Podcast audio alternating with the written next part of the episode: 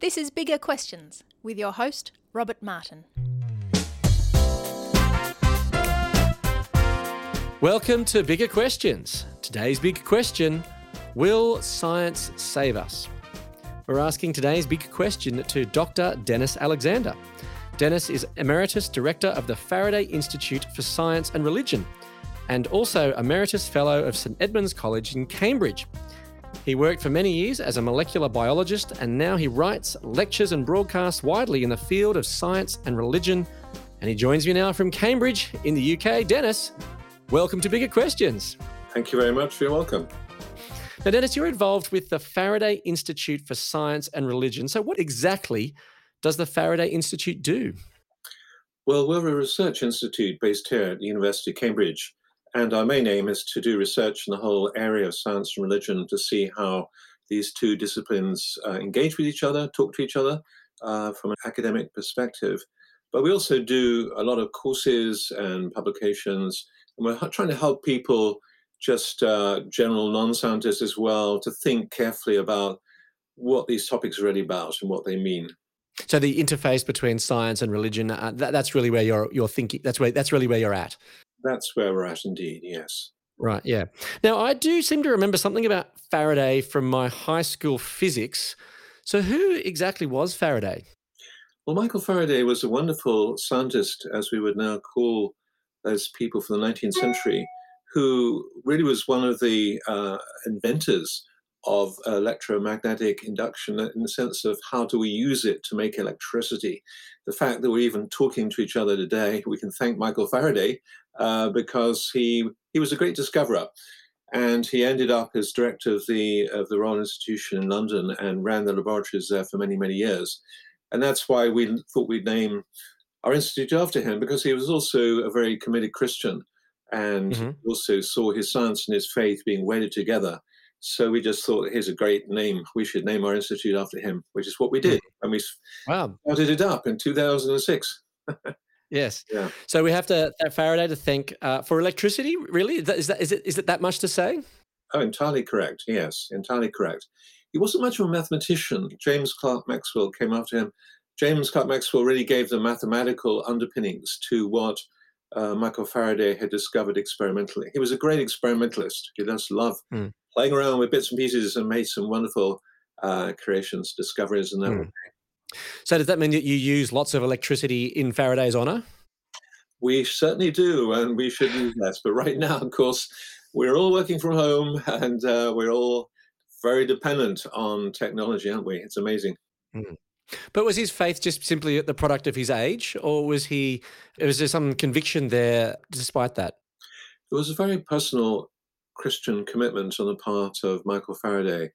I don't know if he ever saw uh, a particular conversion experience in his life, but he certainly grew up as a Christian. He grew up thinking Christianly, and his faith was always very real to him and made a huge difference. At the same time, he was very modest about his faith. He didn't talk about it much, but you know, he would be sort of discovering electricity during the day, and the evening he would go off to the Sandemanian Church in the East End of London, and he'd be going out to do social work because the church had a very strong emphasis on helping the poor and the dispossessed at the time. And also, it was a church without any priests. So it was more like um, the Brethren or the Quakers, you call them today, I guess, where you you know people just sat around and they worshiped God together. He met his wife um, at the um, in, in, his wife actually was the daughter of one of the elders in the church. So the church was a very integral part of his whole life. Mm, and made a real difference to to his life. I think it made a total difference, and there've been quite a lot of biographies and writings about this and how it in fact, some people have argued that his Christian thinking um, impacted upon the way he thought about, especially the whole under, understanding of fields in physics, uh, magnetic fields. I think probably most of us are familiar with an experiment we did at school. You have a magnet, you know, and you put all those iron filings down, and it creates this wonderful field around the iron magnet. And of course, he discovered that, and he noticed that, and he wrote a lot about it, and he used it in his experiments. And some people have thought that because he believed in a God who acts at a distance, therefore he didn't really have any problem with the idea. This the whole concept of fields, you know, the concept of action at a distance was very important to him. Mm. Or action that's invisible, perhaps as well. That you that you that's that's real, but you can't see it. You can't discern it with the naked eye.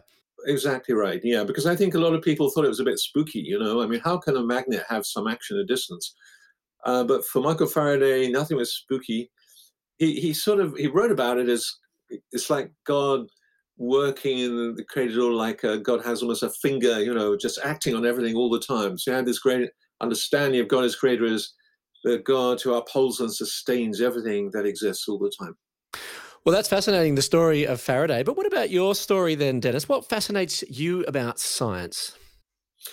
Well, I've always been greatly fascinated just with the workings of the biological world in particular. My mother actually uh, studied physiology in Oxford a few years ago, 1930 to 1934.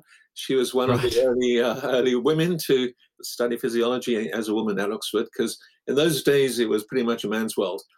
Actually, mm-hmm. when I went to Oxford myself in the mid 1960s, I thought it'd be fun to go and look for her photo in the matriculation year that she was involved in. Unfortunately, uh, in the biochemistry department at that time, all those uh, photos were up there on hanging on the wall. So I went to look for 1930, I think it was, or 31, and there was the photo of her in her first year with all her colleagues, and they were all men. There was just a sea of men in black ties and black suits, and there were two women. One was my mother, one was a great friend, and both of the women were Christians because they came really? from a denomination which had a very strong emphasis on the education of women. And, uh, and so, you know, she was quite a pioneer, I think, in that way by studying physiology. And she wanted to then be a, a doctor eventually, but in fact, she met my father. And in those days, you pretty much had to make a decision. Which, which way are you going to go? Are you going to have a family, get married, or are you going to have a career? And so she chose a family. That's why I'm here. Okay. So she was strongly influential in my love for science. My father, actually, um, he was a businessman, but his father was a doctor who died during the pandemic, the first pandemic. Um, and he died in 1918 from the pandemic during uh, a long story, but again, he was helping uh, sailors uh, crossing the Atlantic during the end of the First World War, and he uh, they all got Spanish flu, and he caught it, and he died. So, but I inherited my grandfather's microscope and used to poke around with squiggly things in the back garden and just loved doing that kind of stuff from a very early age. So I think there was a strong influence there from both parents who loved their Christian faith, but, and they also loved their science together. Hmm. So was that formative for you, both the Christian faith and the science? You didn't see that as being a conflict to, to have both when you were growing up? No, never. I think the whole idea of a conflict was bizarre. I'd never heard of it at all. And I was grew up with faith, with both really, the parents who love Christ and with um, parents who love science. And I just grew up with those two loves, really. And the whole idea of them being in conflict would have been a very bizarre idea for my parents and myself. Mm. So, then what was that then convinced you that the Christian uh, worldview or the Christian message was true? Was it just because of your parents? Well, I used to think that, you know, but then, of course, I started going, they sent me to a young people's movement in those days was called Crusaders, which is not a great name when I think about it now. But in those days, it was perfectly acceptable. And as they changed their name since then, thankfully. But anyway, it was a great movement where I mixed up with all kinds of young people, and uh, we just messed down together and had great times, and used to meet together for a time of Bible study and worship on a Sunday and so on. And that peer group was very influential in my life. And on when I was 13, we went on for a camp. We went out for a camp together down in the Isle of Wight. And there I heard a speaker explain, well, you know, you can't become a Christian just being brought up in a Christian home. Always remember this analogy, you know, you, you don't become a Ford just because your father was Henry Ford or some some analogy like that you get when you're a boy. Anyway, uh, and the story actually, I remember very clearly. Um, he, this guy, this chaplain who was giving his talks every day, he talked about um, the thief dying on the cross. You know, there were two thieves, of course, um, dying on the cross with Christ. One of, the, one of them rejected Christ, and the other uh, accepted Christ right there just before he died. And Christ turned to him and said, You will today be with me in paradise. And I thought, wow, as a kid, you know, that means he really didn't have to do anything. He had no works at all, you know, to get right there in to be with Christ for all eternity. That made a huge impression on me. Anyway, I hmm. realized that I had to make my own personal decision to accept Christ as my savior, uh, to become a Christian. And that's what I did at the camp at the age of 13. I, right, never, yeah. I never looked back after that. Wow. And that was that was liberating for you. That was you found that uh, the the gift of free grace was really powerful. It was a very powerful uh, moment in my life. I can't say, you know, I was age 13. I wasn't into drug, sex, rock and roll, okay? And then came out of that dramatic background. It wasn't liberating in that sense, but I think it was liberating in a sense of a knowledge that my sins were forgiven, not mm. because mm-hmm. I was born in a Christian home, not because of anything that I'd done, but because of God's love and his free grace to me. And that was a very powerful moment in my life and continues to the present day to be so. Mm. Now, there is an idea, though, Denis, that Christianity impedes scientific progress. It's common to believe that nothing holds back scientific and technological progress like religion. So, how did your Christian faith then intersect with your scientific research? Well, I think the assumption that some people have about that, of course, is complete nonsense. Um, and as soon as you read the history of science at all, you'll realize that modern science was started by Christians, basically. Um, That's controversial to say. Well, you know, I'm putting it pretty bluntly, but it's just okay. You can nuance that quite a bit. Yeah, okay. There was ancient science amongst the Greeks. Of course, there was the great Islamic science from the 9th to 13th centuries. And of course, there's been a long development of scientific ideas. So I will now nuance my statement slightly. okay, but when you come to the emergence of, uh, of early modern science, and I'm thinking particularly of what people still, to historians, still call to the present day the scientific revolution. So you know, the 16th and 17th century, then you get the founding, the founding of the first uh, scientific societies like the Royal Society in the early 1660s. And, you know, the, these were people who saw their science as like a Christian mission. And nearly all of the, let's take the, the Royal Society in London, early 1660s, these people uh, were, for the large part, very committed Christians and not just nominal Christians. I mean, they wrote a lot about their Christian faith and how it interacted with their science. Bishop Wilkins, who was the master of Wadham College in Oxford, in fact, the Royal Society started as a discussion group in his rooms in Wadham College in Oxford, and that's really what developed into the Royal Society. So it was really started by a bishop, and there were plenty of bishops involved. There were plenty of people like Robert Boyle, founder of one of the founders of modern chemistry, who wrote a huge amount about his Christian faith and how it impacted and inspired and helped his scientific endeavors. So when you look around at the great majority of the early natural philosophers, as they were called in the 16th, 17th century, you find that most of them were people with deep Christian conviction. So, yeah, just read the history of science if you want to see how science was started by Christians. To come back mm. to my initial assertion, which I support. It's fascinating. Yeah. Now, considering scientific progress, the coronavirus pandemic has caused all sorts of challenges across the world with over 100 million cases and over 2 million deaths. It's been an enormous medical and scientific challenge, with many people have turned to science and the search for the coronavirus vaccine. Now, some have said that never before have scientists and clinicians united with such scale and singular focus the research into COVID 19 is a bit different to cancer, which is your area of expertise. But what have you made of the scientific response to coronavirus? Well, I've been immensely impressed. And I should say, by the background, um, although, yes, I have done cancer research, molecular immunology was, in fact, my field of research. So I was running the program of molecular immunology at the Babraham Institute here in Cambridge for many years and running a lab in molecular immunology. So so I've, from a purely biological, you know, immunological perspective, I found indeed the whole impact and uh, responding response to the scientific community very impressive indeed, and very mm. encouraging. And I just think the way that scientists jumped on this whole question right from the beginning, well before the politicians had called up, they were on the case. And of course, the uh, generation of the vaccines which are now coming to in, in practical use. I got my first jab just uh, whenever it was about a week ago, and you know that that was really because people got on the on the case very quickly. They saw the potential danger, and they jumped on the uh, jumped on it quick. Mm. So, how confident can people be about the coronavirus vaccine? Oh, I think providing it's been through all the trials, obviously, and and been you know, that in trials in any medication, there's a phase one, phase two, phase three, and it's, it's a phase three trial that really counts. Um, and the phase three trials involves obviously tens of thousands of people. So you need to make sure that that uh, vaccine you're going to get, it's been through the phase three trials, it's been uh, approved by the national bodies you have in your country for approving new medications. Provided it's got through that, yeah, just use it. There's absolutely no hesitation you should have in using it at all. Mm. So, what do you make of the speed at which the vaccine was developed? Like, this is almost unprecedented in some cases that a vaccine has been developed 12 months after the virus has emerged. I think it's incredible. I can remember thinking, well, I said, not just thinking, but saying to my friends back in March of last year, I said, look, if we get a vaccine by Christmas, that'll be miraculous. If, we, if we don't get a vaccine by April of this year, now 2021, I will be disappointed. Okay. So, um, yeah, you know, the, the, miracle happened in, in the sense that we did have a vaccine by Christmas, just, you know, not in widespread yes. use, but, you know, it was already developed and approved um, in some countries and so forth.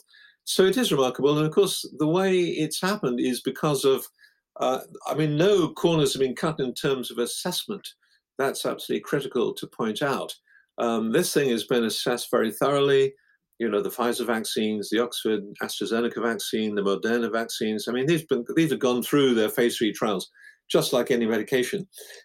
Now, in recent months, there have been a number of articles with the theme that science will save us from COVID 19. There is confidence that science and the vaccines that scientists created will stop the pandemic and save the day. So, is it too much to say that science will save us from coronavirus? No, I think that's uh, I think that's a fair comment. I, mean, I think it's important to point out it's you know it's not just science because you've got a lot of. I mean, if you're just thinking of the immediate, you know, coming six months, nine months, twelve months, there'll be a lot of restraints uh, in our country right now. We have a pretty terrible time. And so I don't think people should see it as some sort of magic potion that you take and then everything will, the whole problem will be solved. No, it's much more subtle than that. And of course, we have to keep our social distancing. We have to keep, in the, in the present UK case, we're in lockdown. So you, you can't just assume you get the jab, that's it. So, point one, of course, vaccines take a while to work. Uh, point two, quite a few of these vaccines, you need a second jab, and you won't have very high immunity until you've had the second jab, and so forth. So, providing though people use the technology wisely and the jabs are carried out in a sensible way, yeah, then I think science, in that sense, will save us from the devastating impact of the coronavirus in the longer term, as well as, of course, the various therapies that are coming along. And there's a lot of obviously a huge amount of research on medications that will help to alleviate the symptoms of COVID and will prevent people having to get in a hospital and uh, getting onto ventilators and so forth. So, and dexamethasone was, you know, is a good example, which is uh, one of the great um, discoveries actually of, of, last year. That dexamethasone will help a lot of people um, and prevent the, the worst symptoms of COVID happening to them. Although sadly only in a small percentage of people, not the whole lot. But there'll be other medications like that coming along, I am sure, in this year. So will science save us from us? Yeah, I think science will. Mm. Denis, the Bible claims that Jesus saves. So in Acts 4:12, speaking about Jesus, uh, it says, Salvation is found in no one else, for there is no other name under heaven given to mankind by which we must be saved. So, so what's meant here? Because Jesus can't save us from the pandemic, though, can he? Well, I think you know what's happened is that God, through Jesus, has given us this wonderful creation, and He's told us to subdue it. We get mm-hmm. um, command to subdue the the world around us, uh, or care for it. The world, although the word subdue is quite strong actually in Hebrew, way back in Genesis chapter one. That's the that's the duty we've been given, the mission that's what being stewards of the earth involves, that we should care for it and look after it and subdue it as necessary. So I see cancer research as subduing the earth. I see um, coronavirus infections and how to get, you know, how to solve them is subduing the earth. So, so God has given us that know-how, and He's given it up to us to get on with the job, you know, to care for the earth and to heal the sick. And of course, as we follow Christ, uh, who is a great healer, he gave us this wonderful example that we Christians should be out and about healing the sick, which is, of course is why medicine in so many countries of the world has started through Christian hospitals because of that great command. And you go way back in church history and Christian history, you find hospitals very, very early on. And so Christians certainly have been um, aiming to um, to heal people, to help people in the present age. Now, of course, that will save them physically, uh, and that's great. And that's what we should be doing, as Jesus told us to do. But getting a solution, a vaccine to coronavirus is not going to be a vaccine for sin. That's the bottom line. So we are still sinners. We need salvation. we need Christ um, to die for us, which he has, and we need to put our trust in Christ for salvation. And that's what Acts 12 is about, because Christ was uh, God incarnate in flesh on this earth. So, how could there be any other way? If God Himself, the God of the whole universe, the Creator, has come into this world in the person of Christ, it's hard to know how there could be another way. If that is hmm. true, if that is true, that's an amazing truth. So, that has opened up a new way in order in, in, in which in, through which we can become uh, friends of God, we can know God in a personal way and have real salvation both now in the present time, spiritual salvation, but also in the future as well. And that is a wonderful medication for sin, if you like. Mm. So, which is more serious then, sin or coronavirus? Well, I think sin is a lot more serious. And the reason for that is coronavirus can kill you. Um, um, it'll just kill you in this life, but sin can kill you for this life and the future life as well.